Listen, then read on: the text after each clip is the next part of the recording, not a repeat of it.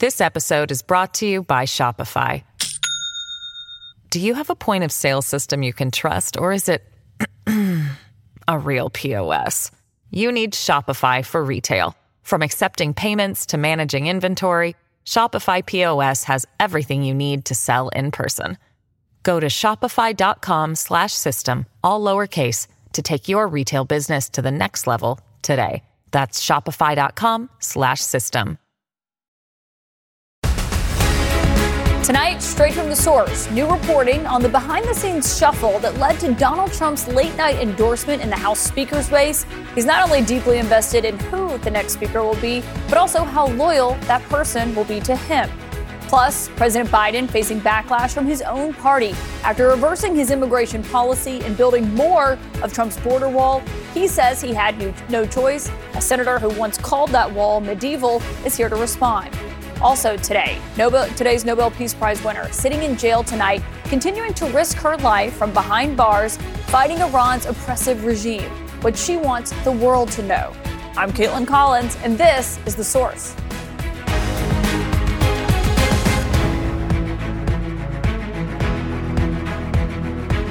Tonight, I have new reporting on how Donald Trump is viewing the race for House Speaker in terms of loyalty to him alone. As he traveled from a New York courtroom back to his Mar a Lago club this week, I'm told that Trump was paying very close attention to the dramatic ouster of the man that he often refers to as My Kevin. While Trump reveled in the idea of getting the gavel himself, he never really took that suggestion publicly. And instead, I'm told that he focused on making sure that the role is going to someone who is loyal enough to him. He scoffed at the idea of some of these more moderate names that have been floated, like the Majority Whip Tom Emmer and others. Trump is actually looking to capitalize on the entire chaotic spectacle by going to Washington next week to endorse his pick potentially during that GOP meeting that is set to happen on Tuesday. But that plan hit a brick wall when Congressman Troy Nehls tweeted this, catching not only Trump but his inner circle off guard. He said, quote, just had a great conversation with President Trump about the speaker's race. He is endorsing Jim Jordan, and I believe Congress should listen to the leader of our party. Though Trump had been reluctant to actually do so publicly, at least, that Trump did force him to post his own shortly after midnight, affirming that yes, Jim Jordan does have his endorsement in this race. For now, that trip to D.C. is scrapped, and so is a scheduled Fox debate between the candidates for the next House Speaker. That fell apart after fellow House Republicans were infuriated that they'd be debating publicly before actually doing so privately within their own party, with one Republican lawmaker telling CNN, quote, people are pissed.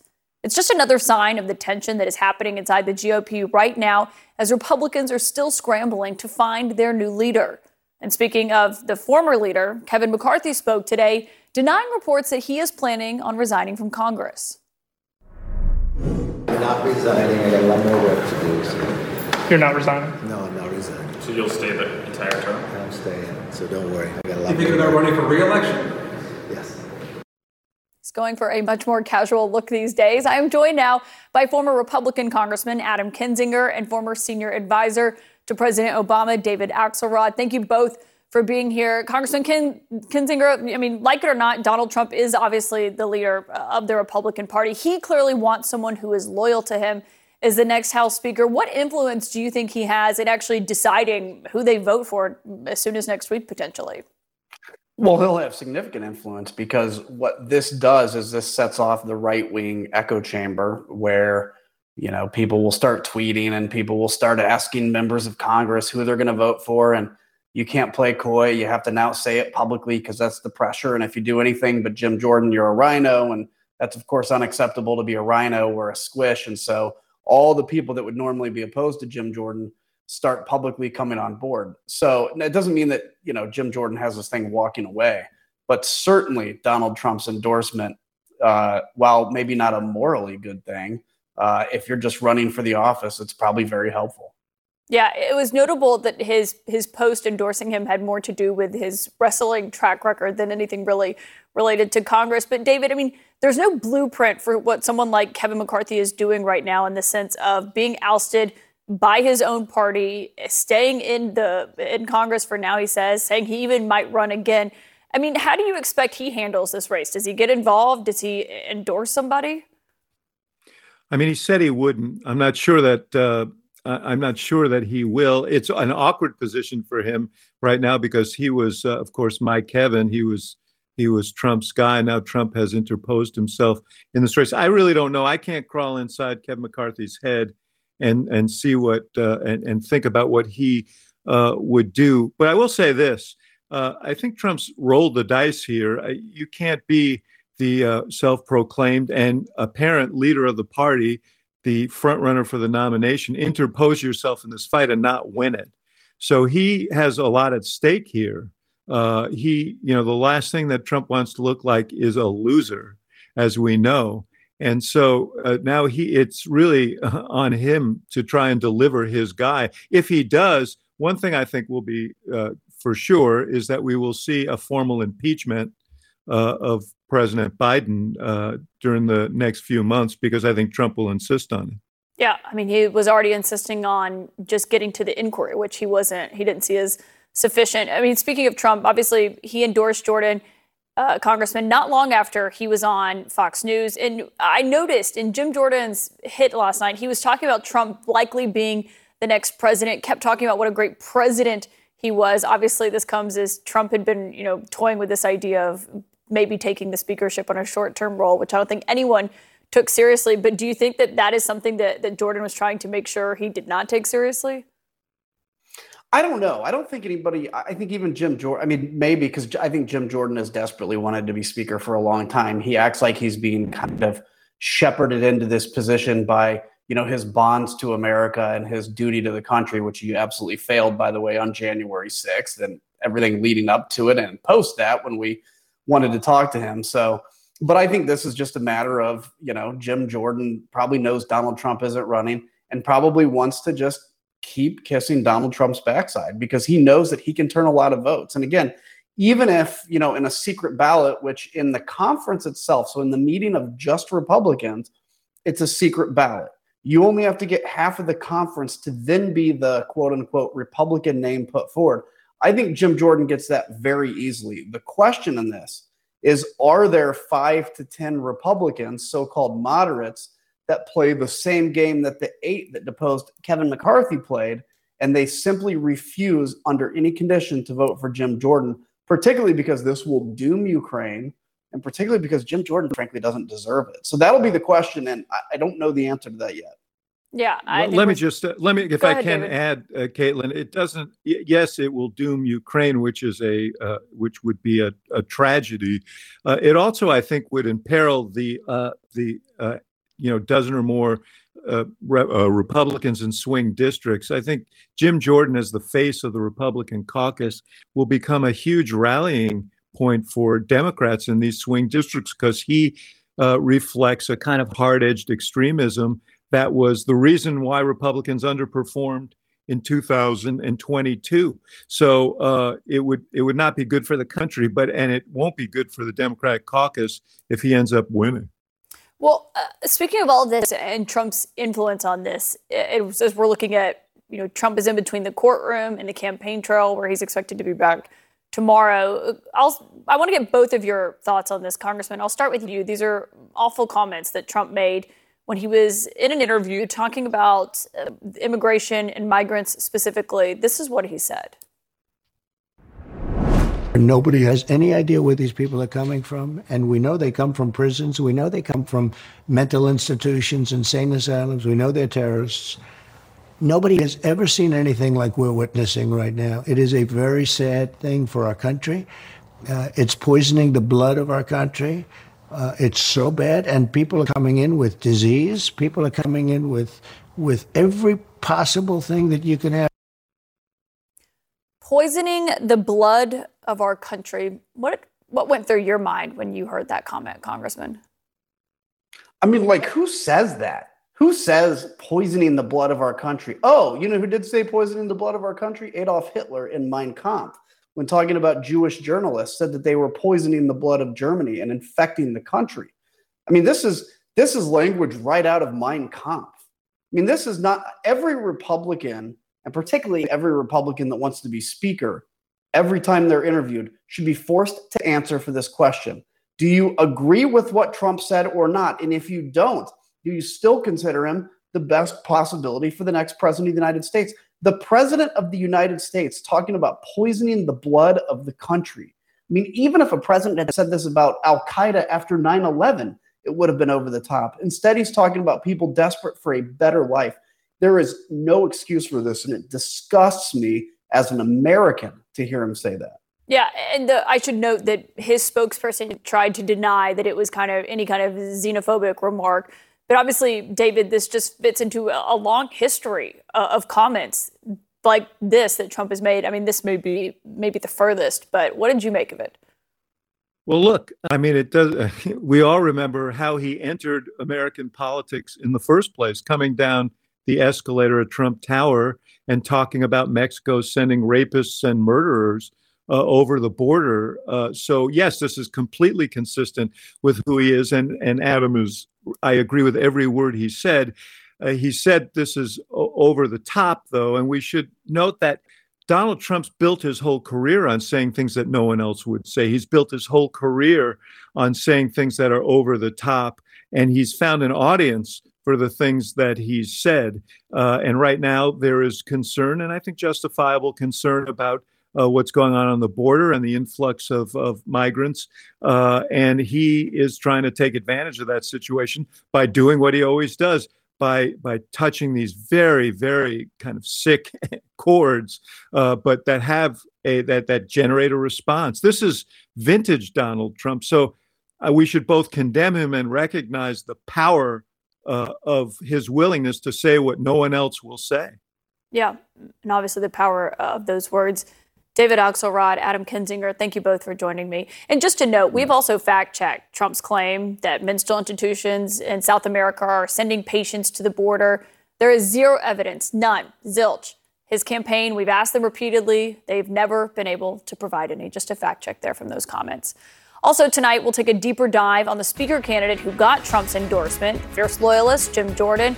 Trump awarded him the Medal of Freedom just days after January 6th at a private ceremony at the White House.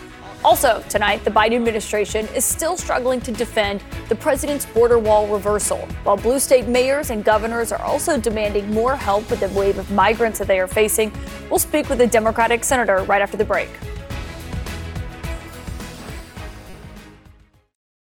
This episode is brought to you by Shopify. Do you have a point of sale system you can trust, or is it a real POS? You need Shopify for retail. From accepting payments to managing inventory, Shopify POS has everything you need to sell in person. Go to shopify.com/system all lowercase to take your retail business to the next level today. That's shopify.com/system. I'm Dr. Sanjay Gupta, CNN's chief medical correspondent. This week on Chasing Life, I'm a health reporter and have been for 15 years. And even I feel overwhelmed by some of the things I read about the stuff we're eating. My colleague Meg Tirrell wanted to take a deep dive into something you've probably heard a lot about recently ultra processed foods. There is a lot to learn there, some fascinating stuff, and some of it is probably going to change the way you shop. Listen to Chasing Life, wherever you get your podcasts. Of the two candidates who are locked in the battle for the gavel on Capitol Hill, only one, as we just noted, has gotten the endorsement of the man who still maintains an iron grip on the Republican Party. Overnight, the twice impeached, four times indicted Donald Trump said that Congressman Jim Jordan of Ohio had his, quote, complete and total endorsement for House Speaker. He reminded his followers that he once awarded Jordan the highest uh, civilian honor that you can get in this nation, the Medal of Freedom. That was when Donald Trump was in office, of course. He gave that to Jordan less than a week after the January 6th attack on the Capitol during a private ceremony that happened at the White House. In between phone calls to fellow Republicans today, Congressman Jordan told my colleague Manu Raju he appreciates Trump's endorsement, but is also focused on getting support across the board within Congress and described himself as he believes someone who can bring his party together. I like the job I got now. I never wanted to do this job, but someone has to. Um, who can who can bring the team together and can go communicate to the country, and that's why I'm running. Someone who unites the party is not always the way that Jim Jordan has been described, certainly not on Capitol Hill. He is the founding chairman of the ultra conservative House Freedom Caucus, And he was once called a quote legislative terrorist by the former Republican House Speaker John Boehner. I, I just never saw a guy who spent more time tearing things apart uh, and never building anything. Despite Jordan's reputation as a quote bomb thrower, he has risen from the fringes of the GOP to the forefront of his party. He's now the chairman of the powerful House Judiciary Committee. He's playing a key role in the impeachment inquiry into President Biden as well. This is a tale as old as time. Politician takes action that makes money for his family, and then he tries to conceal it. One former Republican lawmaker offered a blunt warning if Jordan does end up with the top job. That's Liz Cheney, who, of course, chaired the January 6th Select Committee. She accused Jordan of being at the quote top of the list of Republicans who enabled that attack. Jim Jordan knew more about what Donald Trump had planned for January 6th than any other member of the House of Representatives. She also predicted, I should note in those remarks, that Jordan would lose this race for the House speakership. Her sentiment was echoed by the former Trump White House staffer and the star of those January 6 hearings that you saw here on The Source last week, Cassidy Hutchinson. But Jim Jordan was privy to nearly everything, if not everything, about and pertaining to January 6. Hmm. Jim Jordan can't be trusted with the Constitution. Of course, Jordan defied a subpoena from the January 6 committee. He has answered questions about conversations that he had with Trump on that dark day. Did you speak with him before, during, or after the Capitol was attacked? Uh, I'd have to go. I, I, I, I spoke with him that day after. I think after. I don't know if I spoke with him in the morning or not. I, I just don't know. Before, during, or after the attack on? The I talked to the president after the attack. So not before or during? Right. I should note that phone records that were subpoenaed by the committee show that Jordan did speak with Trump for 10 minutes on the morning of January 6. For more on where he is now, where he is in this race, joining me is former Illinois Congressman Rodney Davis, who worked alongside Jim Jordan in the Congress. You were at the Capitol with McCarthy on Tuesday when he was voted out of his speaker position. Thank you for being here, Congressman. When you know you look at what Jim Jordan used to be known as, what he is seen as now, you know Charlie Dent, who also is a former Republican congressman, said earlier to Jake Tapper that he was always good at blowing up deals, but not necessarily putting them together. Do you think he's the right person to lead House Republicans now? Well, because of Donald Trump, I don't get to make that choice anymore, Kaitlan. Uh, but I can tell you, I, Charlie and Adam and others you've spoken with, they were right about Jim Jordan. When I got to Congress in 2013, he would blow things up. He wouldn't legislate. He was not a lawmaker. He was somebody who completely disregarded any legislative process. But what I can tell you is Jim Jordan has changed. When we spent time in the last two terms in the minority, I watched Jim Jordan grow into somebody who actually legislated and legislated well. Uh, he's somebody who clearly has a shot at being Speaker. I don't know if he's the front runner right now, but he has a shot. I think there are some skeptics probably watching, maybe who just raised their eyebrows when you you gave that comment. And I think the question would be: Has Jim Jordan changed, or is it the party that has changed to to be more like Jim Jordan? Well, some in the party have changed to be more like Jim Jordan. I think we're seeing more gerrymandered districts, which bring, which bring more polarized political individuals into Congress. But I also saw Jim change because Jim was somebody who worked with leadership over the last two terms. Look, I was excited to, to be nominated to serve on the January 6th Select Committee with Jim, with others. But unfortunately, Speaker Pelosi did what she did best as Speaker she set precedents that tore the fabric of the institution apart.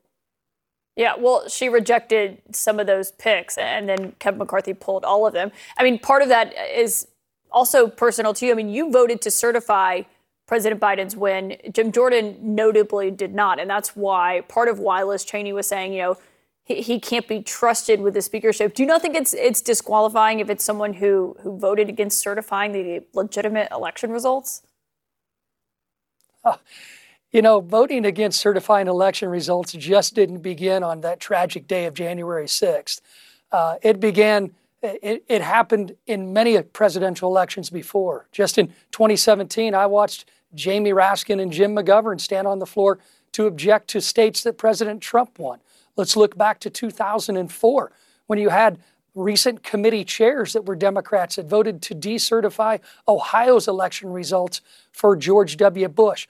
No, I don't think one vote should determine the future of anybody's ability to serve in a position, um, whether I agreed with that vote or not.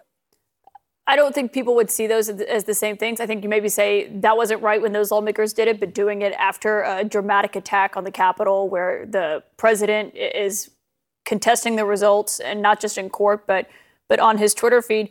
I do am curious what you think of whether or not Trump's endorsement here uh, of Jordan is helpful or hurtful because he kind of downplayed it earlier when he was speaking with Manu Raju. Obviously, there's a lot of moderate Republicans that he's trying to bring into his fold.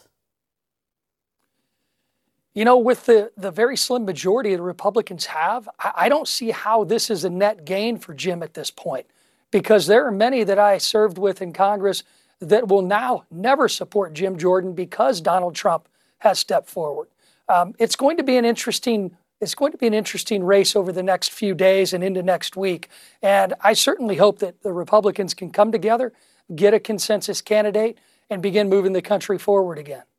It is going to be an interesting race, is maybe the understatement of the night. Former Congressman Rodney Davis, thank you for joining us with your perspective tonight. Thanks, Kaitlan. Up next, a jailed Iranian activist has just won the Nobel Peace Prize for her fight against depression and for women's rights in her country. Even from her jail, jail cell, she was a key part of the massive protests that have happened, and tonight her fight is not over. The winner of this year's Nobel Peace Prize won't receive it in person because she's currently locked away in an Iranian prison. Narges Mohammadi is one of the most outspoken critics of the Iranian regime, and today she was awarded the prize for her 30 year battle for human rights. She's currently serving 10 years in prison, a notorious prison, I should note, for abusing political prisoners, and she's been banned from seeing her family. When protests rocked Iran last year after 22 year old Mahsa Amini died in the custody of the regime's morality police, Mohammadi organized prison protests and led weekly workshops for female inmates about their rights. Now, tension is once again brewing on the streets of Iran. Activists have accused the morality police of assaulting a 16 year old who was not wearing a headscarf. She was seen collapsing at a metro station. She has been in a coma since Sunday. Iranian officials claim that she fainted because of low blood pressure. But Mohammadi told CNN that the regime is preventing the truth from coming to light. I should note that CNN also received exclusive audio from within her prison before today's exciting announcement, where Mohammadi is heard leading prisoners in a chant of women, life, freedom.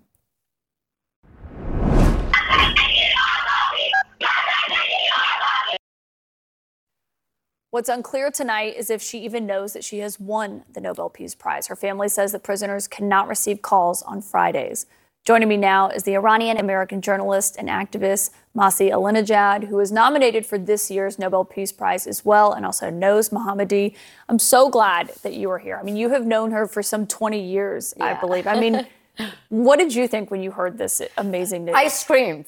I screamed out of joy. It's like I myself won the prize because as far as any woman wins Nobel Peace Prize, uh, it means that all Iranian women got it. You know what I mean? It's it's a slap in the face of Khamenei and uh, its gender apartheid regime. So yeah. that is why I got very very happy. Well, and just looking at her, at her body of work, I mean, what Narges yeah. Mohammadi has done. I mean, she's reported extensively about government abuse, and she has paid for that. I mean, I, I not only noted that she's serving this 10 year sentence, she's been arrested 13 times, convicted five of those times, and sentenced to 31 years total in prison. 154 lashes. I mean, that's the price that she has been willing to pay. Exactly. But let me be very honest with you. She is wounded. She paid huge price, but she's unbreakable. She's unbowed to the Islamic Republic. You know, first when I met her, it was 20 years ago when I was a parliamentary journalist. before even seeing her face, I heard her voice loudly and bravely challenging the members of parliament uh, for the, the situation of political prisoners. Since that, she, be- she herself became a political prisoner. But as far as I know, even inside prison, she became the voice of voiceless people. That is why I believe that this uh, award has a significant message showing the rest of the world the, the, the real picture of Iranian women. Do you think she even knows that she's won this award? You know, I believe that she knows it because the Iranian regime attacked her already. So for getting this award. For getting this award. And they, they see Iranian national television in prison. So between the line, she can read that this is, you know, her, I mean, for, for, for me and millions of Iranian women, when the Islamic Republic attacks someone, she's a hero. It's a badge of honor. Yeah. I mean, and, and they've been downplaying the Nobel Peace Prize Of as well. Of course. Do you think that's because they, they don't want society to, to get this sense? I mean, we've seen all of these multiple protests stacking up. Do you think they're worried that they'll see that she's getting this global recognition for her That's a, work? that's a very good point. I believe that they try to downplay this prize to let the people know that this is nothing, but at the same time, they know that you know this is going to encourage Narges to be more determined to mobilize women within the prison and to encourage other women in society to because this is a recognition to woman life freedom. It means a lot to us. I even tattooed it here. So it means a lot to millions of iranian women. But i have to say that this is a bittersweet moment for iranians right now. At the same time we are happy to be recognized. But at, on the other hand armita only 16 year old teenager is now fighting for her life in a coma right after being beaten up by morality police. Uh, this is Armita Geravand. I mean, Iranian officials are denying that that her mother has been arrested as well. I mean, the details around this, from what we know, are, are horrific. My sister denying is in the DNA of the Islamic Republic.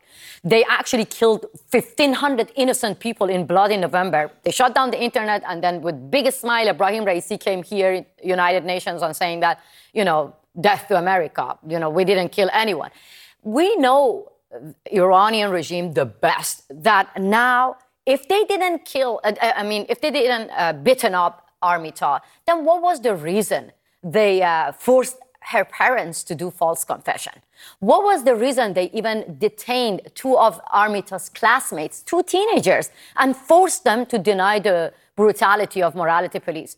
What I mean, why, why they arrested a journalist, a female journalist, who was trying to clearly do her job, mm-hmm. making a report, taking a photo. If she really fainted out, fainted out just because of a drop in her blood pressure, then let all the international mm, correspondent, all the free, uh, you know, journalists go there and show it to the rest of the world. Yeah, you don't just pass out and go into a coma from, from low blood. You always come with a message anytime that you and I have spoken, an important message to world leaders. If you were speaking to them tonight, what would your message be? I want to be actually the voice of Iranian people because they say that we're happy when we are being recognized by Nobel Peace Prize Committee. But at the same time, what is the point that the West actually giving prize to well-known activists facing guns and bullets, but at the same time they are legitimizing our killers? You know, I don't really get it. And Iranian people are furious for that. So my message is very clear. Be as brave as Narges Mohammadi. My clear message to the female politicians in the West. Be as brave as Iranian women and say no to gender apartheid regime. This is 21st century. Women are getting killed for showing their hair. Men getting executed for supporting women life freedom movement.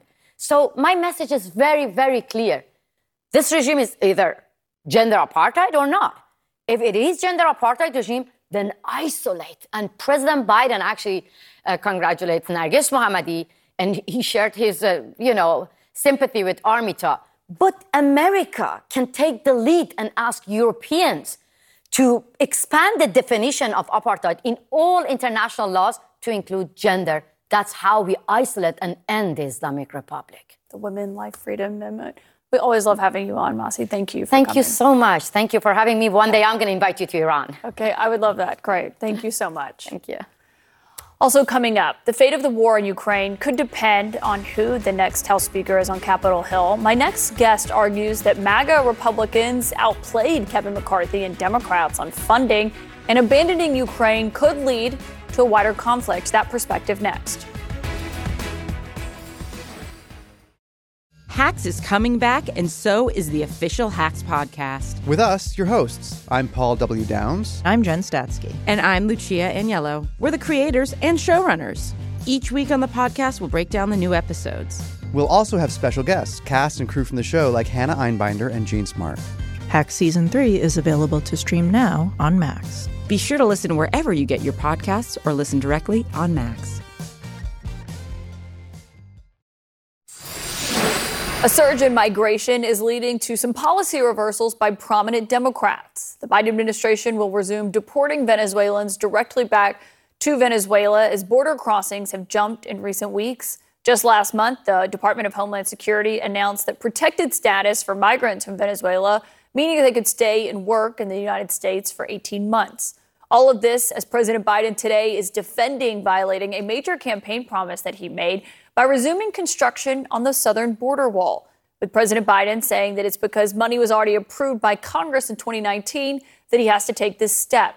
Meanwhile, we're also hearing from Democratic mayors in major cities asking the federal government for more help as they are facing a, a wave of migrants who are seeking asylum in their cities. I'm joined tonight by Democratic Senator Michael Bennet of Colorado. Senator, I- am so glad you're here to talk about this because it's obviously a, a issue that so many politicians, so many people are dealing with across this country. And tonight I was thinking of a speech that you gave in 2019, a very fiery speech on the Senate floor. I want to remind our viewers what you said in 2019. I can assure you that in Colorado, if a president said he was going to use eminent domain to erect a barrier across the state of Colorado, across the Rocky Mountains of Colorado. He was going to steal the property of our farmers and ranchers to build his medieval wall. There wouldn't be an elected leader from our state that would support that idea. Senator, has your position changed that, that you see a border wall as medieval? Well, Kaitlan, thanks for having me. What I was saying in that speech, which I 100% agree with today, was that we should not take farmers or ranchers' land by eminent domain, the government just taking, seizing their land, which is what Donald Trump was proposing. You know, yeah, and no one in Colorado would ever support that.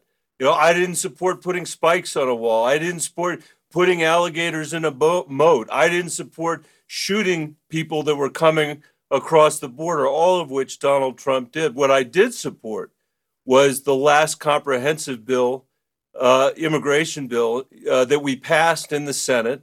Uh, there was the so called Gang of Eight. I was one of the four Democrats who negotiated that bill. That bill had a pathway to citizenship for 11 million people. It had the most progressive DREAM Act we've ever written. Something forgotten is that it had $40 billion of border security. 40 billion.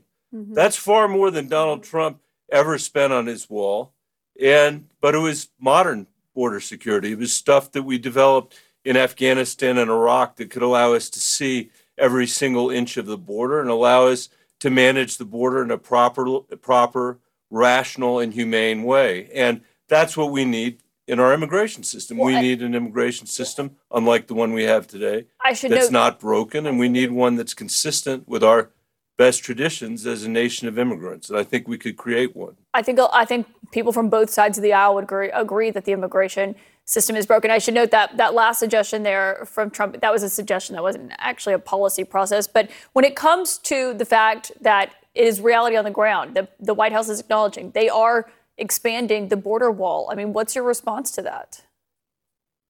My response to that is no one thing is going to solve this problem. We have to figure out how to build more capacity on the border so that we can actually have a rational approach to people that are coming here. We got to build a system so that you know we're we're able to give people an answer within three to six months of of of what their status is going to be in the United States. We need a system that uh, allows people that are here to be able to work and contribute to our economy. We have none of those things today. We we don't have a we don't have a system that works at the border. We don't have a system that works for our economy, and it's a national disgrace and a national tragedy because we're literally losing farms and ranches because we don't have the people to work our farms and ranches. So I think this is one of those things, Kaitlan, just like our healthcare system and our education system, and whether we're going to fund Ukraine and all the other stuff we should be working on that Donald Trump did not fix,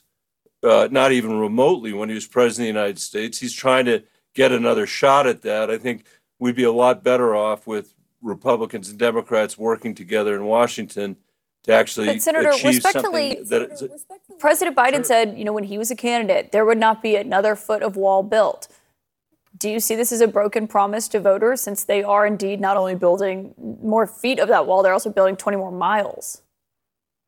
Well, I don't think probably that was a promise that should ever have been made. I think that what we should not be doing is having a fight over this inch of border wall or that mile of border wall or this, you know, or this, you know, person that Donald Trump is is is attacking. What we should be doing is figuring out how, to have a rational system that can drive economic growth in this country, that can support our agricultural sector, that can support our high tech sector, and when needed, can support um, our our history as a nation that refugees have found a home, and that immigrants like my mom, you know, who was born in 1938 in Warsaw, Poland, the worst place on planet Earth you could have been born, a nation that where she and her parents could come and rebuild their shattered lives after Hitler had destroyed their entire family.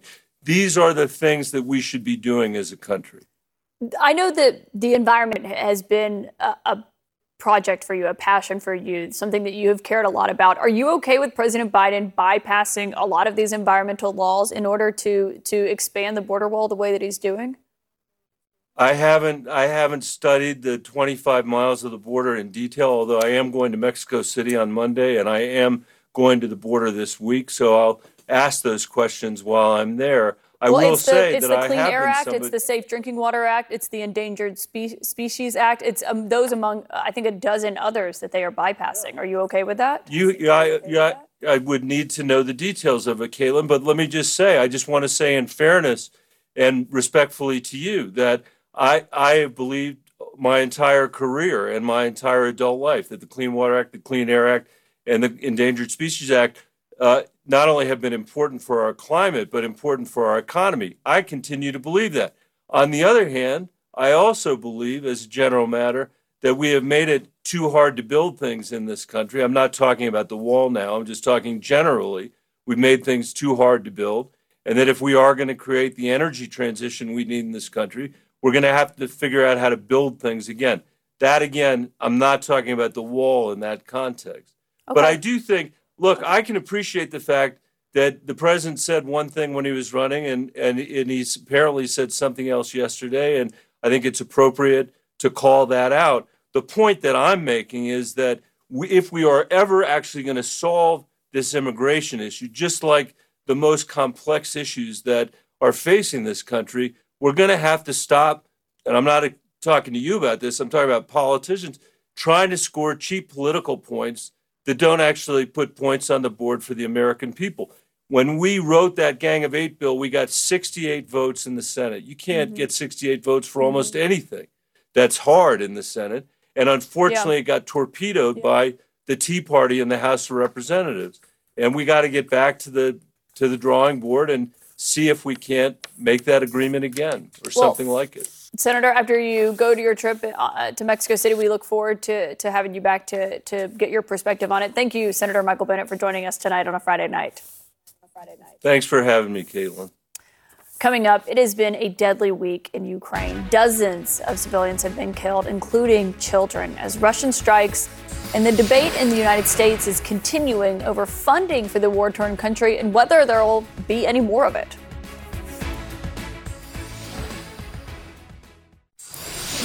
It has been another deadly week in Vladimir Putin's war on Ukraine. You're looking at destruction from Kharkiv today, where a 10 year old boy was killed while he was sleeping. Yesterday, another child was killed in an attack on the small village of Hroza. 52 people in total killed. Back here in the United States, as you see images like that, the fight playing out on Capitol Hill for more funding and whether or not there will be any more for Ukraine is now tightly wrapped in the battle for the speaker's gavel that we started this hour with. I'm joined now by Washington Post columnist Josh Rogin, who wrote about the politicization of the Ukrainian aid, of Ukrainian aid, what that future is going to look like. Josh, I'm, I was just fascinated by this reporting. And, and essentially, what you saw is that McCarthy's ouster that happened on Tuesday actually made passing any new aid to Ukraine, you say, quote, extremely difficult, perhaps impossible. What did you hear from these lawmakers?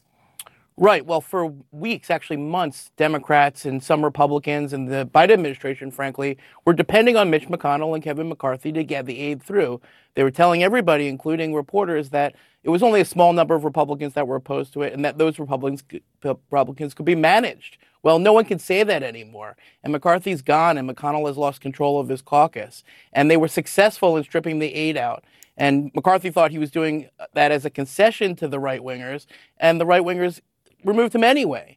So now the Ukrainian Ukraine aid is in the worst possible position ever. It's not in the bill. It's going to take an active act of Congress to put it back into the next funding bill. And there's no clear path on the House floor. And there's no promise by Jim Jordan or Steve Scalise to bring it up to the House floor in the first place. And if the funding doesn't come through within a couple of weeks or a couple of months, depending on who you ask, the Ukrainians are going to run out of money. And then all of a sudden they're going to be short on weapons and um, more people will die and uh, you, Vladimir Putin will benefit. What? And yeah, I mean, Jim Jordan has said he doesn't favor more Ukraine funding right now. But what I'm so struck by is that Kevin McCarthy took it out of that short-term bill that they passed. I mean, obviously in hopes of appeasing the getting it passed and appeasing the lawmakers who said no to it. I mean, both results would have ended in him being ousted. So, I mean, the, I think right. the question is, should he have just left it in there anyway? Right. You're right. He got played.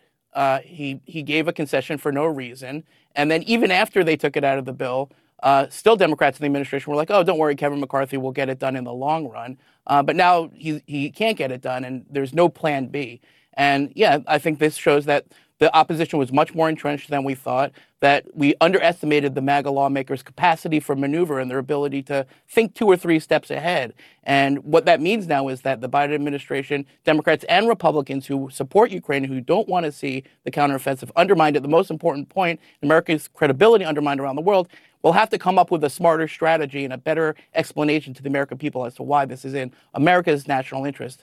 And I think they better get to it pretty fast. Yeah, seems like a tougher argument every day with what we're seeing in the polling.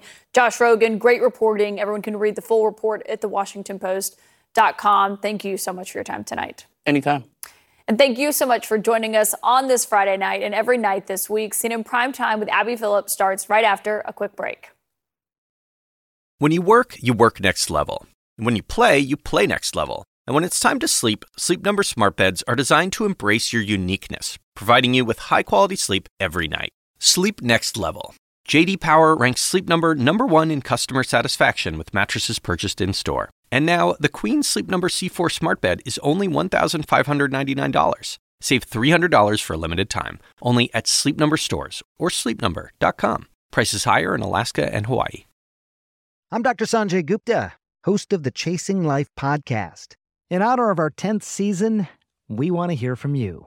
Leave us a message at 470 396 0832 and tell us how you chase life. It could be used on an upcoming episode.